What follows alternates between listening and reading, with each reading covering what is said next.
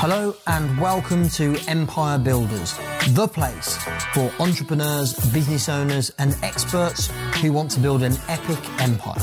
I'm Nick James, and thanks for joining me here today.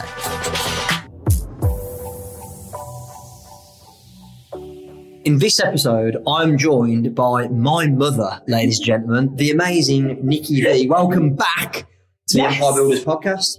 I know. It's not many people that get invited back to do a second episode. Well, I was I was kind of quietly flattered. I'm, I'm probably, I don't know, I'm glutton for punishment maybe for bringing you back. But actually, the theme of this episode is less about um, the previous episode, by the way, uh, was all about disc profiling and becoming a world class coach, which you know you can. If you're watching on YouTube, listening um, on the podcast, you can catch that previous episode.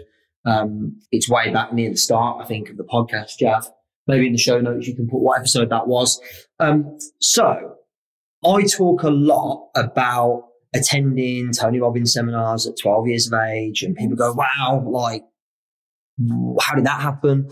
Um, and I tell my version of the story. Yeah. Today is your chance to tell your version of the story. We'll see if the two actually align and match. Unlikely, because according to you, I don't have that great a memory. Well, you know, I don't like to say, but we, we actually had um, a bit of a, a, a debate, didn't we, the other day about was I 12 or was I 13 at the first Tony Robbins seminar? You think 13, I think 12. It doesn't really matter. It was around that time. So, um, how did you discover personal development and Tony Robbins in the first place? Whoa. So, um, of course, I'll give you full permission, as I already have for the last 39 years, to interrupt me. Don't worry, I will. and I'm sure you'll do the same. Um, yeah. How, how did you get into Tony Robbins Okay. personal development? So um, it is a long story, and it's about disc as well, about personality styling. Because as you know, my background is was corporate. Mm. So long, long story short, I'll go back as far as me and your dad, Oh, that is a long way back. right? Uh, when you were a very tiny uh, little one, I was telling you, your son the other day right, when you were two years old and we owned a snooker club in the middle of Birmingham, me and your dad. Me and your dad broke up when you were, I can never remember that either, about four, three and a half, four. And we'd always had a few challenges and um, had different needs in life. And so we split up. And I, you may not know this, is that because um, again, when I had you as a baby, I had six weeks off to have a baby and went straight back to work. And I was selling advertising, door, you know, like shop to shop. And and Bob and I, your dad, we used to sell advertising. And so I then we break up. I'm like, you know, I've put a three and a half year old in a suitcase and on our way, as it were. And I couldn't, I didn't know what to do. So I actually went to the Birmingham Post and Evening Mail for an advertising job. But of course, you know, that was going to be a normal job and I was not used to that. I'd never really had much of a normal job. But, and by the way, something that most most listeners can probably or viewers can probably relate to. Like you were, you'd had um, a business with my dad running Yes. a snooker club. It's like so then to go this way, 24 7, 365 days a year. yeah, it was open all the time, and now all of a sudden you go into like a normal job. It's going to feel weird, right? And apart from some part time jobs I'd had when I was at college and stuff like that, in hairdressing salons, um, Swan National Car. Anyway, you, you can imagine. Um, I go to get a normal job and I went for an interview and they quite liked me and everything. And then I saw my friend um, and she said, I saw an advert in the Birmingham Evening Mail last night for an area manager for snooker clubs. And I went for the interview. And um, 65 men, all from like brewery backgrounds, you can imagine pub backgrounds and everything, went to for the interview, and and I got it. And actually, a funny little thing, a funny little story, which is probably going to answer some of your other questions as well, is one of the reasons why I believe that I was very successful in the corporate world, even though my dad had never worked for a company. You know, hmm. as you know, your your grandfather Popper, like was And again, very an entrepreneurial. very entrepreneurial. Yeah, not not a like he- would not would not have survived a day in a normal Oh job. God, no, he was like a nightmare. Um, but but anyway, um, he taught me a lot, and I never forget the thing that he taught me. Is I'm going for this. I'm going for the second interview. We're going to Padiham in Burnley, where Riley Snooker head office was, and for some reason, I think your dad had got the car or something, or I, I can't remember now. But anyway, Daddy, you know, your, your granddad took me, and we were driving the motorway, and he just asked me one great question. He said, um, "Are you worried about anything?" And I said, um, "Actually, truthfully, I'm just a bit worried that they're going to say to me." you know, you're a single mom of a four year old, three and a half year old boy. Um, how are you going to handle that with like a full time job, you know, traveling all over the, the region as it was at that time?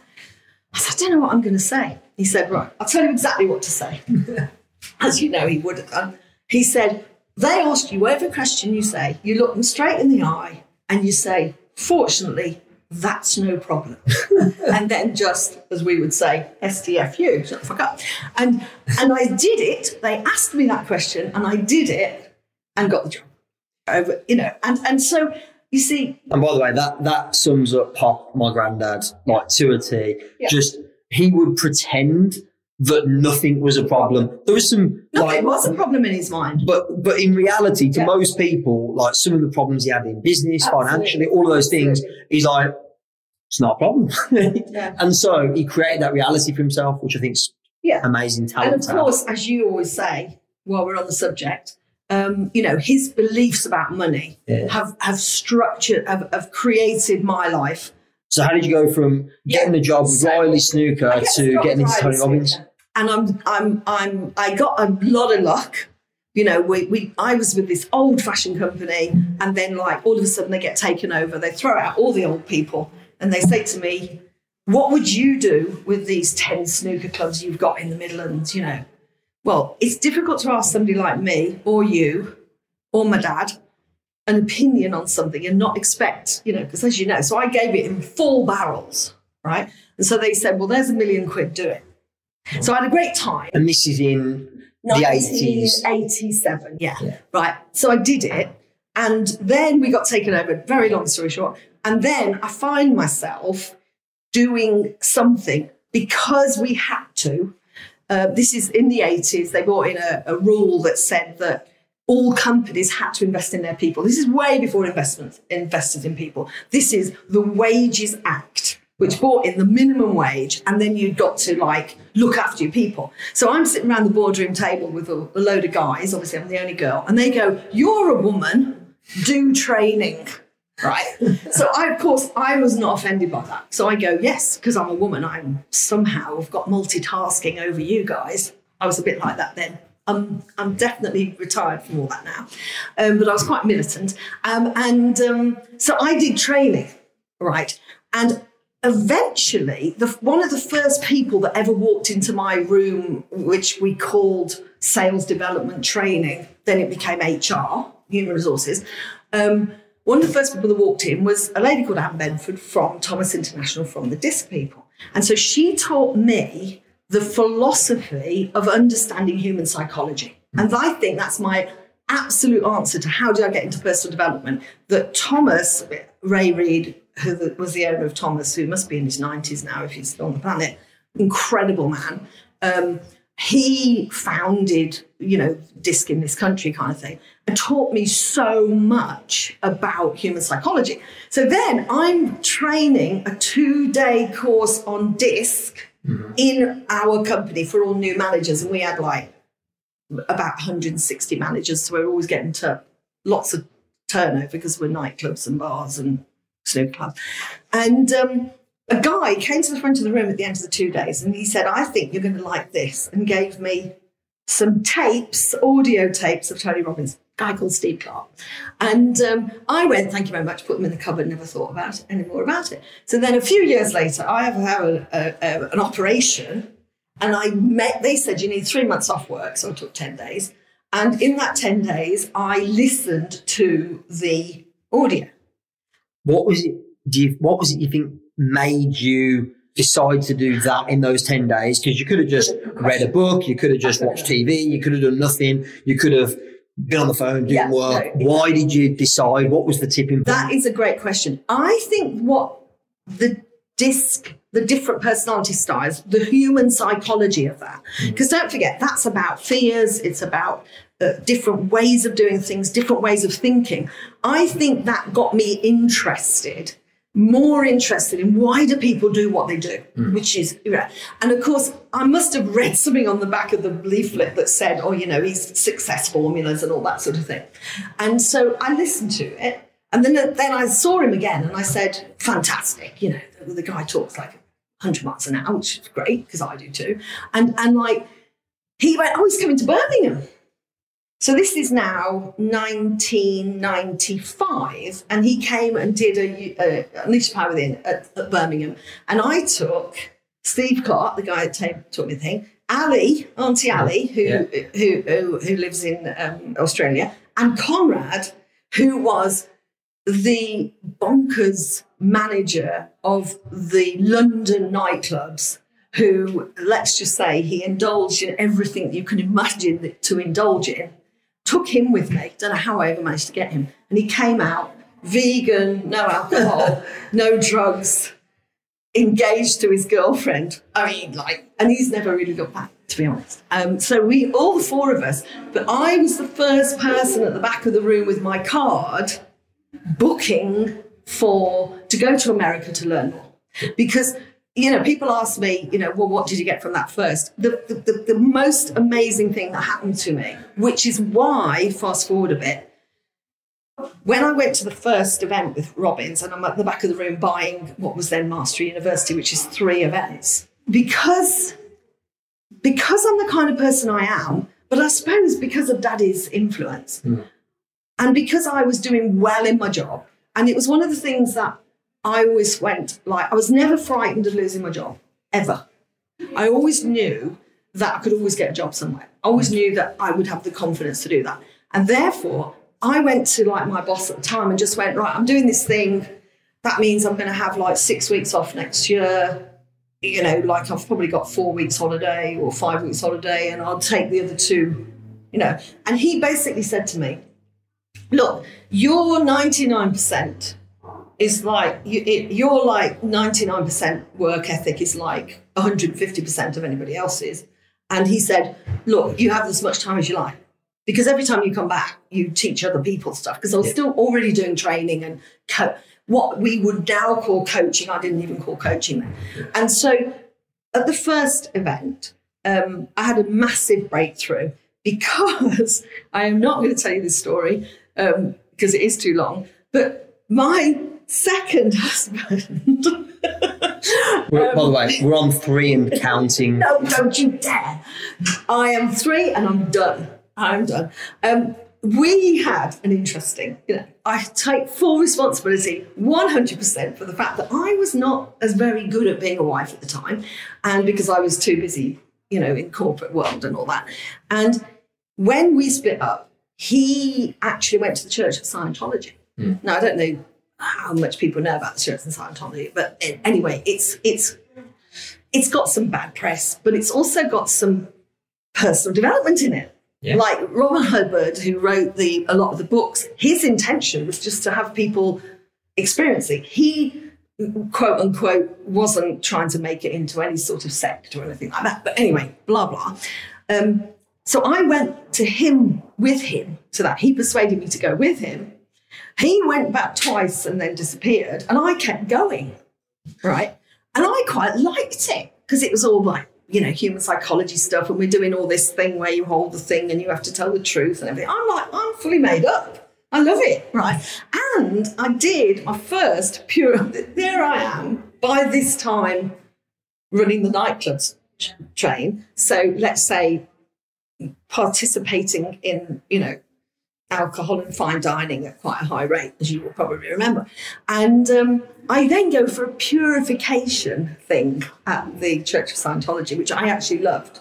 You know, to go like cold turkey, like Tony and I do now in Thailand. You know, where we don't eat anything for 15 days or something and just drink juice and stuff. Anyway, so I did it, and they liked me, and they said, "You could do this. You could become a trainer." So I said, okay, well, great. Well, then the first thing you've got to do is we need you to go for six months to um, Los Angeles. I said, oh, no, I, I can't. I said, because my son is now, I'm losing count of where I am now, but like, so I said, I can't, you know. Um, and um, anyway, this you'll find interesting. They got some special offers on. So they're not, they're definitely not stupid when it comes to sales. Oh, no, that's right. Right. And they said, if you buy all these training courses, which you can go and do in America, I'm fully into that. I've already done loads with Robbins, you know. And um, oh, had I by then? Oh no, I can't remember my timing now. I don't Anyway. No. Okay. So I'm, I was fully up to going to America. You know, I've always wanted to go and live in America, never quite made it yet. Um, anyway, and so they said, if you buy all these training courses, we'll do you a massive discount. And I, to this day, swear that they said, and if you if you change your mind, you can just have your money back. So I then, because they've told me I really need to go for six months, and you are in the middle of, I think GCSEs, or could have been, You're miles off. miles This, off. by the way, this is where it gets really interesting. No, This was off. this was pre. Oh wait, I'm gonna. Oh no, it's pre Robbins. So you, you stop talking for a second. I'm going to tell this story. Um, Jav actually asked for some old photos of me. Um, I don't even know what he's asking for, like why, but that's probably going to show. It's probably going to show up soon somewhere on social media. Um, so he found he wanted some old photos. So Claire, my assistant, contacted my mum saying, "Send some photos. Give Nick some photos. Bring in. He'll pass them to to Yeah. Jav." So I did, and on the back of the photos, she's helpfully written some notes of like what year it was, how old I was. There's one photo, right, and it said, um, ninety. It said 2001 when I would have been like 19, and it said like 13 years of age. And then I look, You were small. I look at it, I look at it, and I'm. It's neither 2001 nor am I 13 on this No, photo. It is right. so inaccurate. So look, the timelines on this episode are going to be fluid, Yeah, yeah. fluid at best. Fluid. But like, let's just stick with it. I think you're about 11. I'm going to just And agree you're for the 11. purpose of. So I think I said, no, I'm not going. So they said, I said, actually, no. If you're saying I really need to do them all, and I, uh, somehow something was feeling not right. Mm. So I said, right, I'll have my money. They said, well, you can't. You obviously need more therapy. Remember my old Well, strap we, line? I'm sure we already knew that. And my old strap line was don't mm with me because you'll lose. Yeah. Right. So I got very intense with them. No, got nowhere. Got nowhere whatsoever. I've literally, and we were talking about now, whatever year that is when you were about 11. Yeah, call it call it early 90s, 90s. Just yeah. call early 90s to save early debate. 90s, Let's be fluid. Yes, right. And, um, and literally, uh, they got 15 grand of my money. I mean, it's not, you know, it wasn't a small amount then. Uh, well, it's not a small amount now, but early 90s, 15 grand, that's a lot. That's like the equivalent of probably like Yeah. 50, 60 grand. And obviously, I'd obviously got it, but then I got no money. And I'm going, this doesn't feel right. So I go to UPW. So we now, we now know the, the year. So it's 1995. So, um, and this is way after I was with Simon, right? So, um, so I go and he stands on the stage and he goes, we're going to do the um, success formula. And he says, What everybody in the audience, you have to decide what do I want? Give me something that you want. And I just wrote on my piece of paper, I want my money back. 15 grand, I want my 50 grand back. I thought, you know, I'll be, you know. Then he goes, take massive action. I'm going, I felt like putting my hand up and going, I have took so much fucking massive action. You would not believe I was writing, I was ringing, I was going in, I was being a pain in the arse, right? And uh, nothing's working. So then he changed my life. Because the third part of the successful, of course, is if it's not working, change your approach. Well, first of all, notice what's working. If it's working, keep doing it. Yeah. If it's not working, change your approach. And then he said, of course, he always knows what you're thinking. He goes, and if you don't know what to do, do the opposite. I thought, great, that's it. Did the rest of the weekend, had a lovely weekend. Turn up at the Church of Scientology, and I'm thinking, well, how do I do the opposite? Give them more money. Well, yeah. I thought I have been intense, sworn at and shouted at and, you know, being very like, you can't do this to me. So I thought, what could I do? So I did the only thing available to me. I cried like a baby. I behaved like, shall I say, a very emotional, crying kind of person. I'd had good practice because I'd been married to somebody who did a lot of that. Um, and I just, and within half an hour, I had a check for 15,000. So, in the proverbial Tony Robbins words, this shit works, I thought. So, I have already signed up at the back of the room and um, to go to to uh, to do mastery. And I go. Which, funny enough, probably about similar investment. So it's Oh, interesting yeah, how it works. Yeah, yeah. So Well, you've it's- you've it's- kind of Tony's taught you how do you get fifteen grand back. You've gone and got your fifteen grand back. You invested with Tony. Well, it was nine nine nine five dollars. I Yeah. mean, I've been on the table. Plus travel. I've been plus on the travel expenses. Oh Just give them yes, of course, grand. fifteen grand. Exactly. See, see, I didn't think about the travel expenses. So, yeah. um, anyway, um, so I go to Aspen, Colorado to do the first event, and I realised they've got a kids program, Hmm. and I sat there and I made two decisions. Then now, you know, it's interesting that you're sitting here now with the kind of success you've experienced in all areas of your life. So the one, the first decision was I'm bringing Nick here. He's going to be on the program and I'm bringing him back twice this year. That's why I know because we went back for Wealth Mastery, which was a six day program, and then Life Mastery, which was a nine day program. And you did the two there. And the other decision I made, because at that point, mom and dad were living in not in a nice place, they were living in a little flat, which you might remember. Yeah. And we, We lived in it lived in regularly Yes. in between marriages. Let's just leave that bit there. I don't think there was necessary for you to bring that up, to be honest. But anyway, um, and I sat there and thought, I'm doing really well. I've also got another 15 grand that I didn't think I'd get back. But anyway, I was doing really well. And one of my mentors said to me, you know, just invest, you know, just invest. Get a bigger house, invest in stuff, property. And at the time, that was the thing to do. So instead of getting a nice place for you and me, I got a nice place and I had mum and dad move in with us. And that was um, a big decision because that's now, you know, let's not go there with how many years ago it is, but it's a long time ago. And obviously, mum's still with us. And um, She's 95. 95, 96 at Christmas. And um, yeah, so I made those two decisions, which were life changing. Yeah. Um, and so the thing that I remember the most, but I'd be interested to ask you, what do you remember the most? The thing I remember the most was that you took you on the kids program to start with, and that was like nothing else that I'd ever seen as to how they um, trained, you know, coached, were with kids. Everything from it was all vegan, Mm. carob, chocolate, cookies, or whatever they were. Uh, vegan cooks from Maui. Do you remember the Yeah. four vegan cooks? And and then um, you know people that were training you, coaching you, mentoring you, teaching you to the point that like I remember dropping you off at like seven o'clock in the morning and going back at three o'clock the next morning when Robbins had finished. And we will be walking back to the hotel room and you telling me, you know, all about it. And of course, we met Matthew there, you know, who was one of the trainers who, who, who just adored you and, and like just taught you about art and about music and, and just more stuff than you would have got in school, you know 100%. but also lots of learnings that were Robbins' learnings, but delivered in a way that was valuable to you.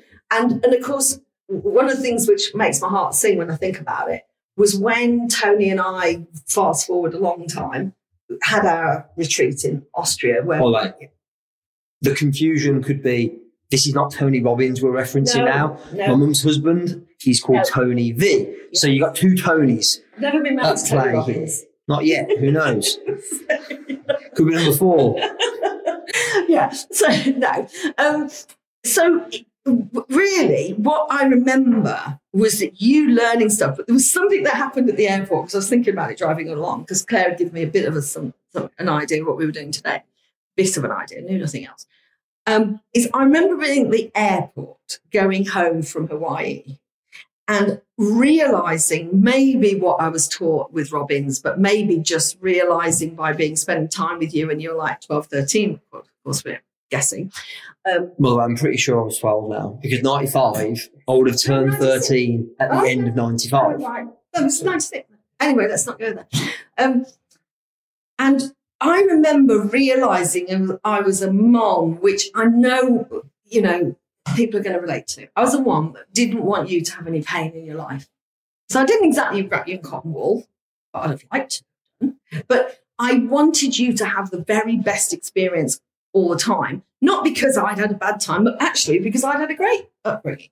And I wanted you to have that. And I wanted to make up for the fact that you didn't have your dad around and all that sort of thing. Um, but I realized that one of my biggest faults was trying to help you make decisions. And I could even remember the moment we're waiting for a plane in LA on the way back from Hawaii or something like that. And you have decided that you're going to start your own business with Michael. So I'm 13 years of age. Just my, my, first business venture. Was it dog walking? It was dog walking. Dog walking. And I'm on the tip of my tongue going, right, so what we'll do is we'll get this done, we'll get a leaflet, we'll go this, we'll put the bit there. And I thought, no, I realized right then that I had not just a highly intelligent, incredible young man as my son, but someone who was wise way beyond their years. Always, you always were, but someone who had got a lot of wisdom and a lot of, of, of you were smart. And so I changed from being the mom that went, right, so here's the thing what we'll do, Nick. Like when you had a paper round and I used to take you. Yeah. Because I didn't want you going on your bike when it was dark, right? I actually said, what do you think you need to do? I remember it as if it's yesterday, honestly. And you came out with this plan. That's where you've got strategic planning from, clearly. You had it in your bones. Anyway, so I'm biased, clearly. Um, and you came out with this plan, and you and Michael then went and did that first business. And so, whatever they taught you about art, about music, about business, about people was, you know, for me, vital. So, the next thing that happened was obviously I then did a lot more um, uh, Robbins myself, but I always went back as crew. I always went back. And therefore, then when you got to, um, do you want me to go to this bit now? Do you go in there, so just crack on. What I will say is, I don't think we should skim over it. The first business, we walked zero dogs. We yes. actually walked zero dogs. I just said you were good at planning. No, but well, and but the point is, you can have a, a plan, but it doesn't necessarily guarantee success. We walked zero dogs. We put like leaflets out and and put signs up all around the local neighbourhood. Nobody phoned. We didn't follow up because I didn't know anything about sales and we walked zero dogs. But that's not the point. The point is at the time, you know, it, what it did, being in that environment, it gave me the inspiration that actually things like that were possible. Because there aren't many 12, 13, however old I was, kids who decided to start businesses. And so I think what it did was it gave me that different way of thinking. It opened my mind up to possibilities and opportunities that maybe a lot of people wouldn't consider at that age, which I think is the advantage of being in that environment. And you know something else that I remember from those times? And sometimes I think I've mentioned it to Nat at one point recently, where I said, you know what? I remember, you know, bit, as I say, trying to, mm, you know, put in the cotton wool. But then you had this lovely friend that lived around the corner with a lovely family, weren't they? And I'd be off at work and you'd be around there or something. And I remember you coming home early you know, because because you used to say, What time do I have to be back from being out with your mates? And, you and I'd say, Whatever time. And you'd go, Can I go later? And I go, You know, don't even go there, right? don't mess, don't, don't fuss with me. And I remember you coming home early and going, I'm going, well, you know, what's the problem? He's going, they were just, they were just being stupid. And like, I don't want anything to do with that. They were like throwing things at people's windows. And, and like, what I love is that we're sitting here all these years later of indefinable amounts. Um, and you have on your wall at home the values that you are for you and that and the boys. And it says, we don't do drama. Yeah. And I believe that, especially as I obviously was an actress before I did everything else we've talked about. Um, I can be quite dramatic. No. no. um, you don't do drama. And, yeah. and I think, I don't know, maybe that's your dad, maybe, I don't know, I, I, but you just never did drama. And I think that one of the things that I loved about you at that time was that you were you had that, you know, look, I'm sitting in your office now. It says we practice self-awareness and humility. And biased as this may sound, you had that from a very early age. Yeah, and, and you were humble. yeah, yeah, thank you. And I, and I think um, all of that, um, you know, part of the conversation here probably is going to be um, what shaped you, what shaped me. Do you think? Um, and I by no means uh, think I'm perfect or I've got all the answers, but equally, um, I do believe that I had a massive advantage.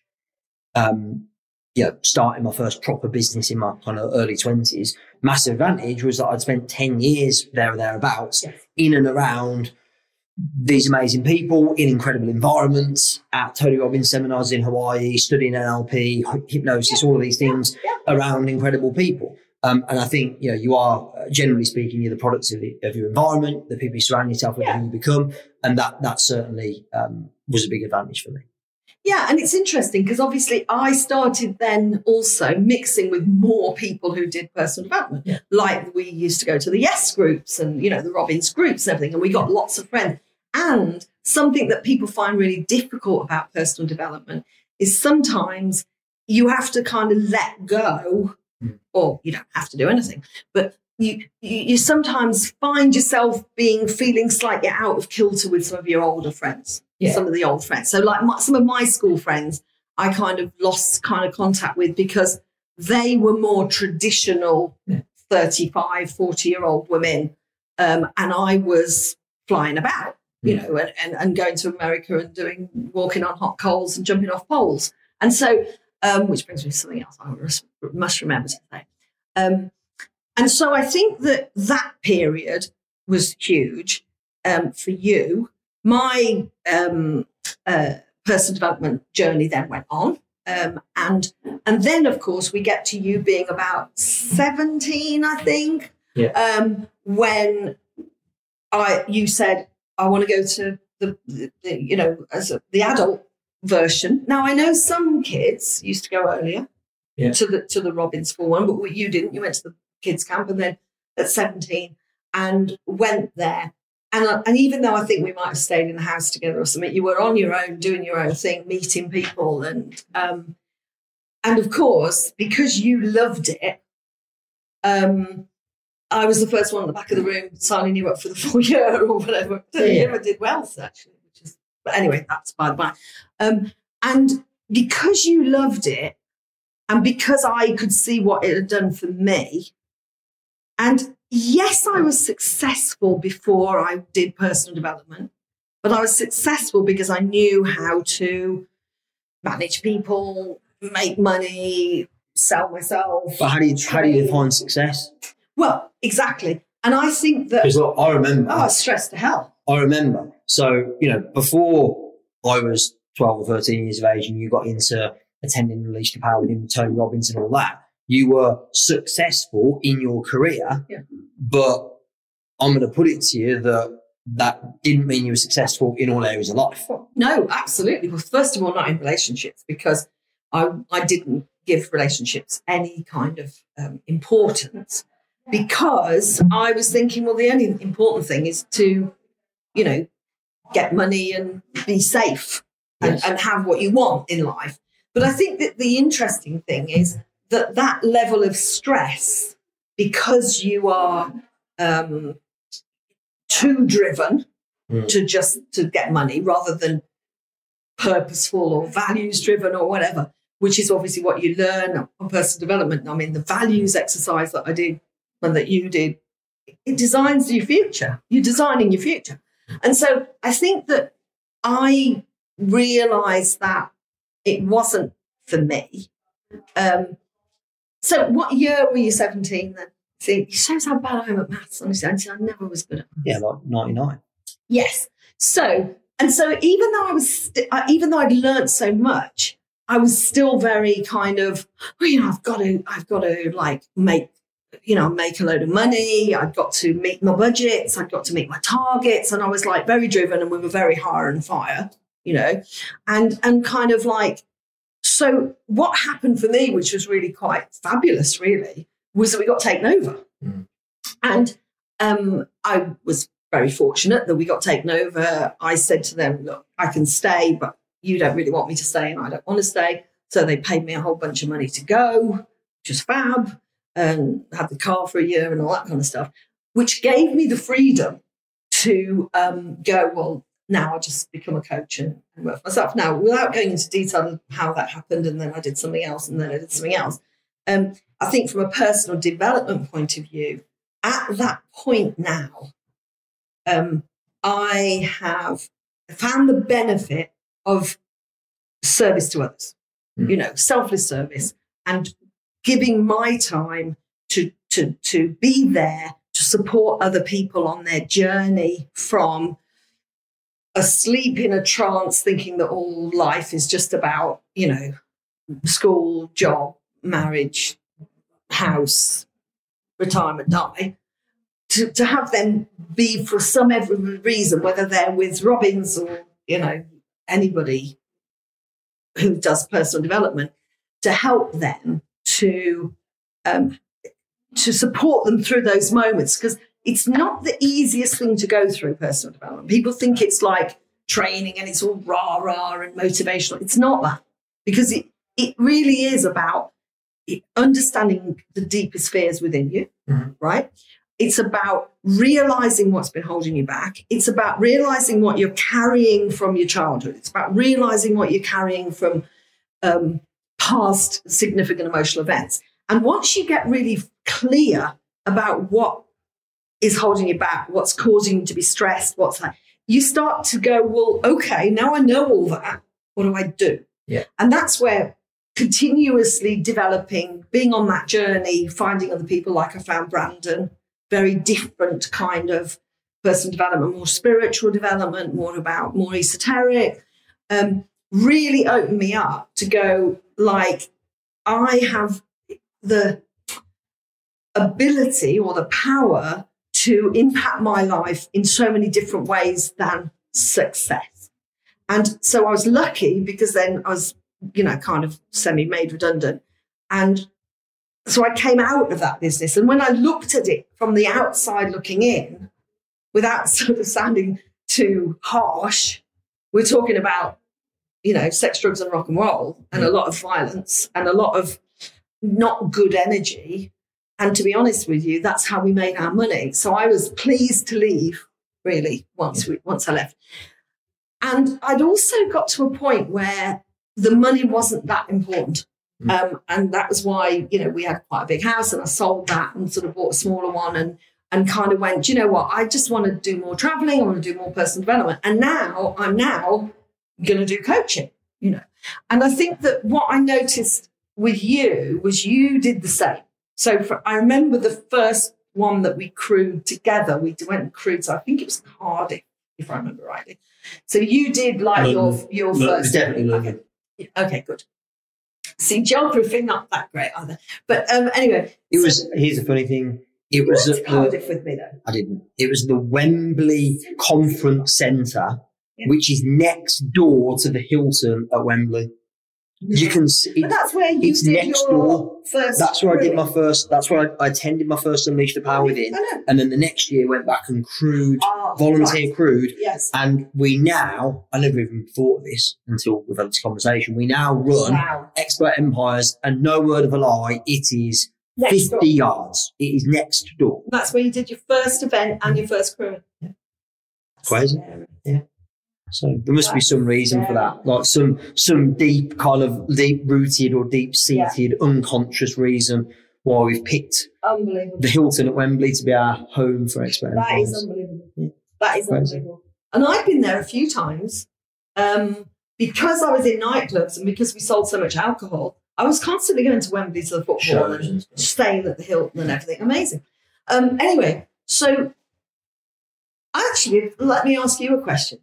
Um, how do you believe going, maybe not going as far back as the 12, 13 years age of the kids program, if you, but how do you believe that it you affected you going to your first event and then going back as crewing? Because those are two very different experiences.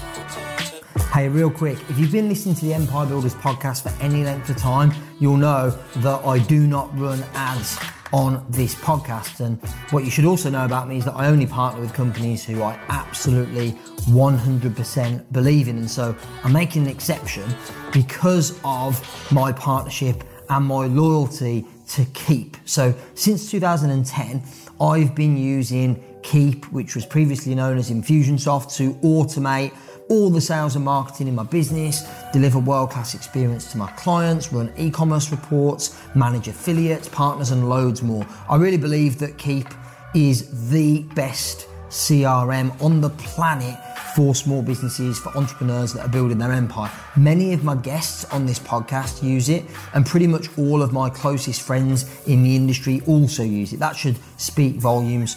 So, uh, Infusionsoft recently rebranded to Keap K E A P. And what they've also done is brilliantly made it even more affordable, even more usable for businesses that are at different stages of their journey. So go and get a free demo. All you need to do is go to keap.com, that's K E A P, keap.com forward slash empire builders. And by using that link, I've negotiated the best possible deal for Empire Builders subscribers. So go to keap.com forward slash Empire Builders. You get a free demo, and when you go through that unique link, it means you'll get the best possible deal because you're a subscriber to this podcast. So let's get back to the show.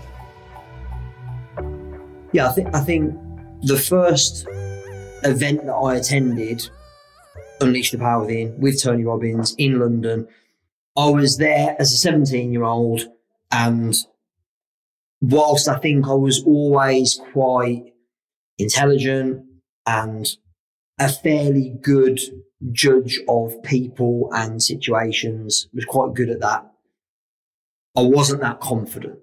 Like I wasn't that self assured and confident. And so I think that was probably as I went on my personal development journey, it was really the main um, area that I guess was um, required work for me was belief in myself, loving myself, being confident in myself. Yeah. That was probably what I worked on. Then the difference, um, and you know, that was probably a, a year or two journey, 17, 18 um, years of age, and then started working for the Tony Robbins group yeah. um, as a volunteer at Unleash the Power Within, um, which I think there was two things. One, learned very, very foundational and important skills around coaching and communicating with people.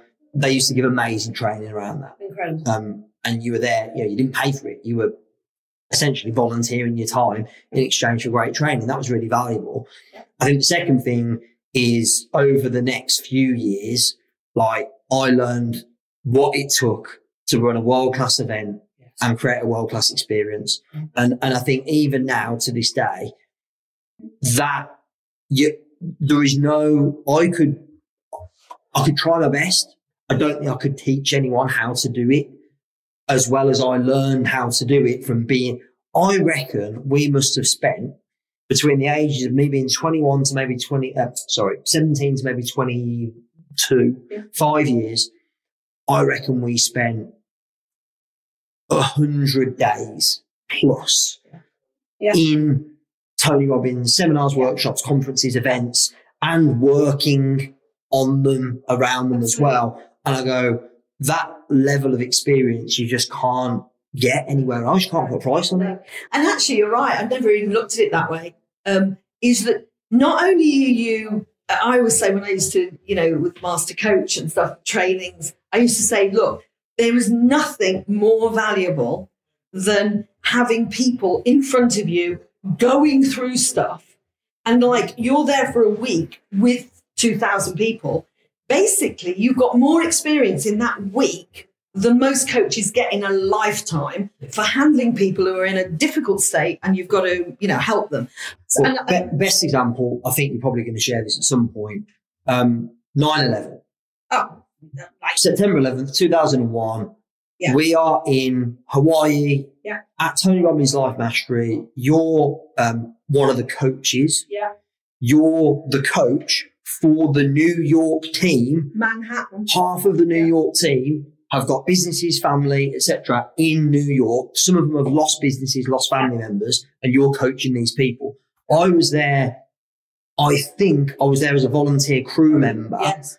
So here's what's interesting now, and the team say this to me all the time. They go like, "We're at an event and something happens, and you're so calm and you seem to know what to do." I'm like, "We had people in our care, and bear in mind, I was only like 18 years of age, and we've got people in our care. You're coaching the New York team. I'm there with a couple of thousand people, and like we're trying to manage this." And I go, when you've experienced that at 18 years of age, 20 years later now, when Nothing. so like it happened at one of our events a few years Yeah. ago now, somebody's having like I see. a seizure or a fit in the audience. Yeah, and it's you and I. I'm calm, I'm cool Yeah. and calm because I'm going like, this is nowhere near as extreme as what I've had to deal with in the past. So I've got Yeah. references of how to operate and how to manage my state and how to communicate. When that happened, you said to me, "Mom," and I just went, "Okay, you you you deal with the hotel, deal with get you know." And I said, "I'll deal with the people who are trying to help who don't know what they're doing." Yeah. Right? And obviously, I can be fairly intense with people at times, but The point is when you've dealt, when you've been in that that- environment and you've been through and you've experienced everything there is to experience. And by the way, somebody having a seizure in the event, I've seen it 20 times before of course, and been at close quarters and had to deal Yeah. with it. So when it happens and the, the team Yeah. who haven't seen it before freaking out, I'm not freaking out. Yeah. It's the experience. And and do you know what? Something it, just might remind me because we had somebody have a seizure at one of our events, um, one of Tony and my events, and was something that I did without thinking about it was to go and lie on the floor with this person and hold them. Yeah. And it reminds me of the training that we had to help people walk on fire. Yeah. Because so I always used to say to people, if you can help somebody do something when they are terrified, that level of certainty that you have to have, but that certainty with a whole load of love and understanding. If you can do that, you can basically handle anything. Yeah. And I think that, you know, some of the training that we had is absolutely irreplaceable. You're talking about um, 9-11 as well. I remember because you remember like talk about 2,000 people freaking out, 2,400 people freaking out because you've got all the crew and all the trainers and all the, everybody's freaking, right? And I remember what they did, which is genius. They took all the leadership, all the all the coaches and all the crew into a room. And they said, You are not leaving this room until you can prove to one of the trainers that you're in a good enough state. And they kept us in that room. And I remember seeing people who were like very experienced people just absolutely going to pieces. And and like, you know, I've got a, had an experience with with one of the people that's on his video where she was her boyfriend was in the 109th floor. I don't know, you know that story. And funny enough, the funny thing about that, and I do teach people what I did to help her deal with the the the the, the, the trauma, if you like, of having him leave a message to say, I'm going to jump, you know. But the thing that was actually another thing was learning is when I saw her freaking out, I am stood there as, you know, not, not exactly a newbie, but I'm not that experienced. And a woman came up behind me called Karen O'Donnell, who's a dentist who has been around Tony Robbins. And she's there. She didn't, she didn't come and talk, look at me. She just went, and we watched this woman freaking out with all the team round her and everything. And she just quietly said in my ear, So, what are you going to do? And that was one of the things about Robbins is they would never go and deal with it for you. They train you how to go and deal with it. It was awesome. And she said, What are you going to do? And I went, I don't know. And she went, Well, go and do that then. And just gently pushed me. And I mean, like, you cannot, you cannot buy that kind of experience. You cannot buy that kind of you were like in it. And and I also remember just going back to um, why I would recommend to people that they keep on that journey of personal development. it's not a one and done. That's the mistake no, people make. absolutely I, not. I was on Rob Moore's podcast the other week and we talked about this. I was like, the biggest mistake people make is that, well, or the, I think the thing that um, causes people to not get the results and the experience they want from their personal development journey is they believe wrongly that it's a one and done. They believe that they go to one seminar or read one book or take one Yeah. course and that's it. And that's not it. That's just the start. And if you want to, if you want to continually Yeah. improve and develop as a person, you've got to continually invest the time and the money in doing so. And they sometimes think they're being sold to, and so they don't buy it and all that sort of thing. And it's a shame because if people aren't very good at explaining why they think that the, you know, 'cause like it's all about momentum, it's all about repetition and all those sorts of things. But yeah, just all those experiences, all that learning how to handle people in the most difficult situations. But it reminds me about going back to when you were there as a as a as a youngster, as a 12, 13 year old, is I remember we did the, well, of course, we did firewalks, but I'm not sure whether you did firewalks at a very early age. I'm not sure they did. Um, but you, we did this thing called jumping off a telegraph pole, you know, and we're both there. I'm 40, right? You're however old you are at the time, 12, 13. And I have decided, because I've done it twice, but I've done it the first time. So the first time I do my old pattern, so I'm a bit scared, even though you've got little hearts. I think it's a bloody long way up and the wind's going and all that. So I've done my old pattern, which is to watch everybody else go and then go and do it. And did it, you know, okay. Um, so the second time, um, I've decided I'm going first. And I have, you know, gone up and gone, I'm, I'll go first. Because the first time I'm asking the guy, tell me exactly what you do when you do that. And the guy said, everybody asks that. But the reason for telling that story is that then you are uh, 12 or 13 or whatever. And you, have, actually, you must have done it twice. Because the first time, you, I went to watch you because they came and got the parents and said, your, your child's going to do it now. And you went near the end and you were like shaking like this, like really shaking and really like scared because it's a very, you know, tall thing. Yeah. And then the second time we went, I must have just told you, yeah, I decided to go first. So then they come into the room and they say, you know, the Nick's team's doing that. So come over. So I've run all the way because it was miles, remember, to the to the, the, the thing. And there's this crowd of kids, and some of them were like 16, weren't they? Like the you Yeah. know, you, you know, there was there, Well, like even the 13 year olds were huge Yeah, compared they to were me. huge. Have you been to America? Like, I don't know what They're they feed them over there. They're They're, all just huge. I feel like a, a midget when I go to America. And so. I am, I have got there. I'm absolutely, you know, looking for you. I can't find you anywhere. I'm running about, I'm nearly crying. And then I'm, I'm like going through the crowd, going, where is he? Because I'm thinking he'd be frightened. And there in the middle of this crowd of 50 kids, huge ones, is you with your little harness on. I just cry thinking about it. And I've gone, Nick, Nick, honey. And you looked up to me and I went, and I went, you're going first. Well done. Thinking, oh, you like, and he went, well, you did, Mom. Yeah. He went, he went. I'm talking as if you're not here. Because oh, I can see him, your face now, and you went, you did. And I think that I kind of sort of take that. I think that there was a lot of things that I did which scared me, where you then went and followed that, which was great. But the best experience of that was when you were 19, and I also came and watched you.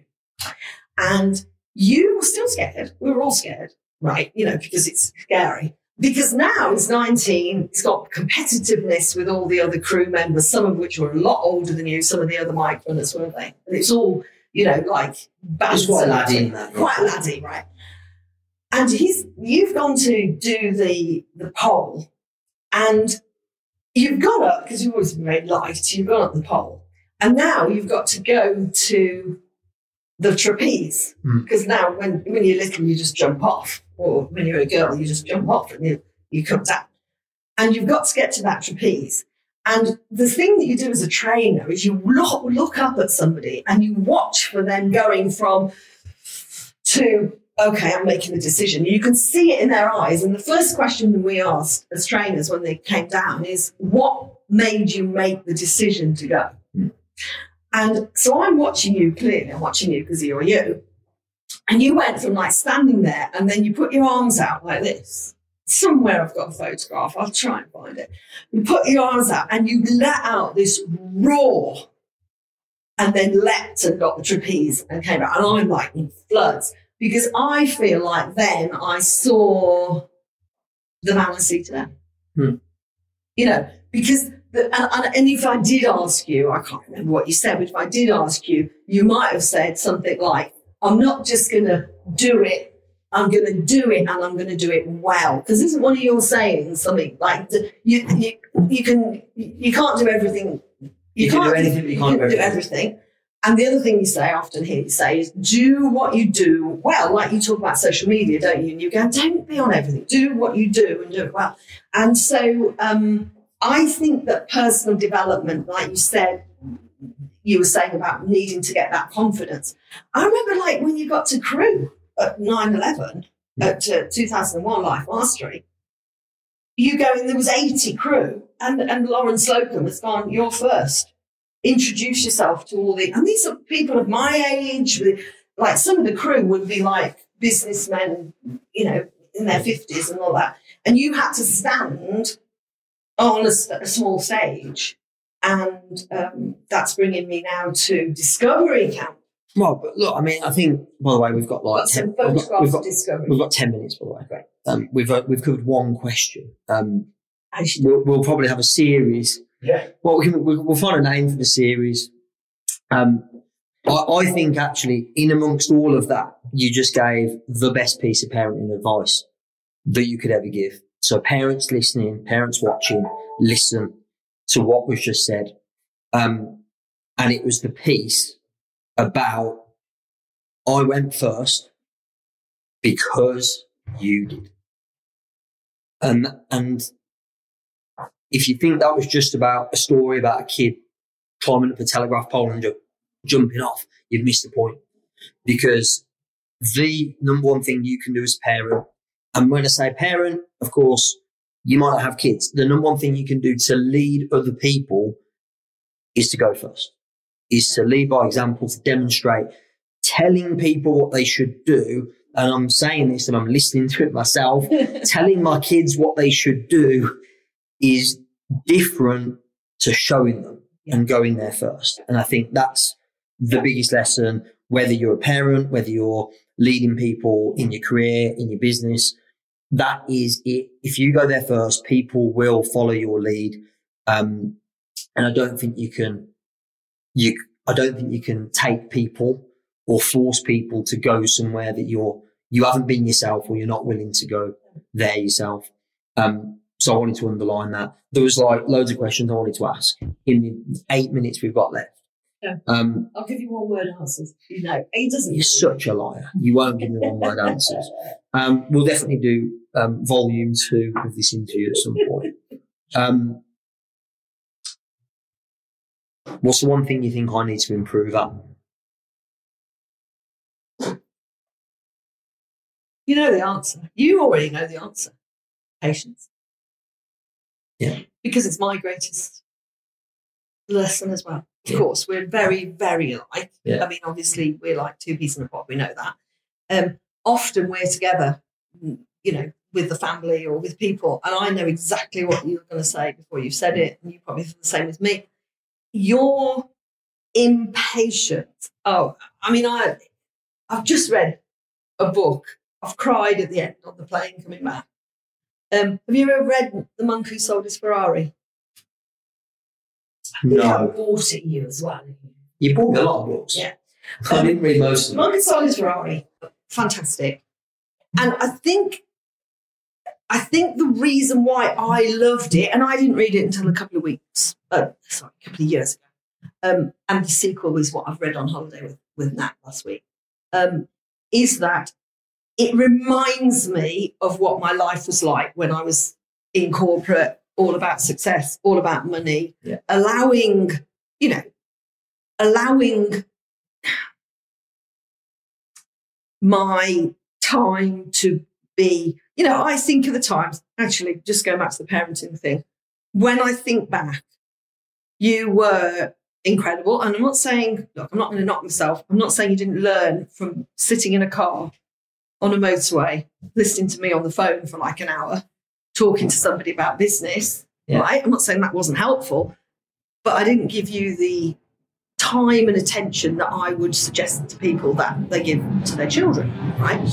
Um, and the Monk Who Sold His Ferrari is really about a guy who's got all the success and all the things, but like he's he's he's not doing well health wise. And I think that you are such a great example of putting yourself first in terms of knowing that if you concentrate on your health and energy and fitness and state, that everything will work better. So, like, you've learned that yourself. This book is basically saying, like, no wonder his life was in a bad state. And as, as the title says, he decides to become a monk. Now, obviously, you know, obviously, you know, Tony and I, Tony V and I have done many, many esoteric, bonkers things all over the world since we've took since personal development. Um, but it really resounded with me to remind me that how if you put money first and not purpose, values, people, all those things, which you are such a great example of. And I mean, I don't know how much people know about how how few businesses there are, and I've been in big, big businesses who have got purpose, they've got missions, they've got values, and they are just on a piece of paper. They are not utilized, they're not talked about, they're not invested in in the way that you do. You're so rare for this size of business to, to be even doing it, that alone doing it well. And I know you know that. And so then this this sequel uh, book that I read is about the same thing, but it's next level. And it really helped me realize where my next level is, you know. And it is this openness to allowing the path to unfold whilst planning. What's the expression? It's not, it, it, it's not the planning that's important, it's the planning process. So yeah. yeah. So not saying plan, you don't have a, useless. yeah, exactly. But the planning process Yeah. is invaluable. So not to say you don't have a planning process, not to say that you don't have dreams and goals, but to allow your to allow yourself to experience it by not always having it all set out in front of you. So sort of long way of saying patience. And the other thing I would say is uh, being open to what you don't know about yet. Mm. Like being open to what presents itself because my my experience is that if you not that you're doing this but so many people do they live their life like this and this is a safety thing Mm. And even if they open it a bit they go oh i've got it now a bit like the personal development i'll just get the personal development and then i'm done and i'll tell everybody else they need to go but i won't develop myself anymore when we've got our eyes wide open there is so much more that can be experienced and that's where Tony V is my greatest teacher because he's not got his eyes wide open. He's like he never goes to sleep, kind of thing. You know what I mean? He he he is so wants new and incredible experiences of life, and he waits for them to present themselves as opposed to plans. Rather, you know. So, for example, we were supposed to be moving to Madeira in September the first. Is we're not going we're going to do more road trips because he just wants to explore the world. Yeah. And and and I'm going, you see, even though I'm like him in so many ways, still part of me has got my upbringing, which is, you know, you get a nice house and a nice car and you you you you, you know, you have your kids and you have nice holidays and everything. There's part of me that goes, Oh, we could have just sat and had swimming in the swimming pool and had a nice glass of wine and everything. No, no, no, no. And that's, That's why he's I your greatest teacher. yeah. So so patience, but also being open to what you don't know yet. Nice. Right. Um, that's going to have to conclude episode one of this series. and we're going to come up with a good name for this series because all we've really covered is the the personal development journey, um, which was my first question. Um, but there are many more that we want to dive into. Um, so thank you. Thanks for coming in and I've loved it. and sharing. I've loved Um, it. I think it should be. I think we should have a serious name, and then we should have dates and times are fluid. Yeah, that'll be the strap line. Um, no, so, so thanks. And um, and actually, because it's relevant to what we've spoken about. I think I'm very grateful. I say it a lot um, to the mastermind members, and I say it a lot on stage at events, but I don't actually say it to you. Um, and I'm very grateful that you're my mum, and thank you for encouraging me and going first in going into personal development and going first on the pole and going first in all these different areas and taking risks um, and investing crazy amounts of money in me and my development. And I'm very, very lucky. So thanks. Thank you. Thank you for being um, a great example because you taught me a lot too. That concludes episode one of It's this series. Like the um, Um, And we'll be, we'll be back with more, I'm sure. Thanks.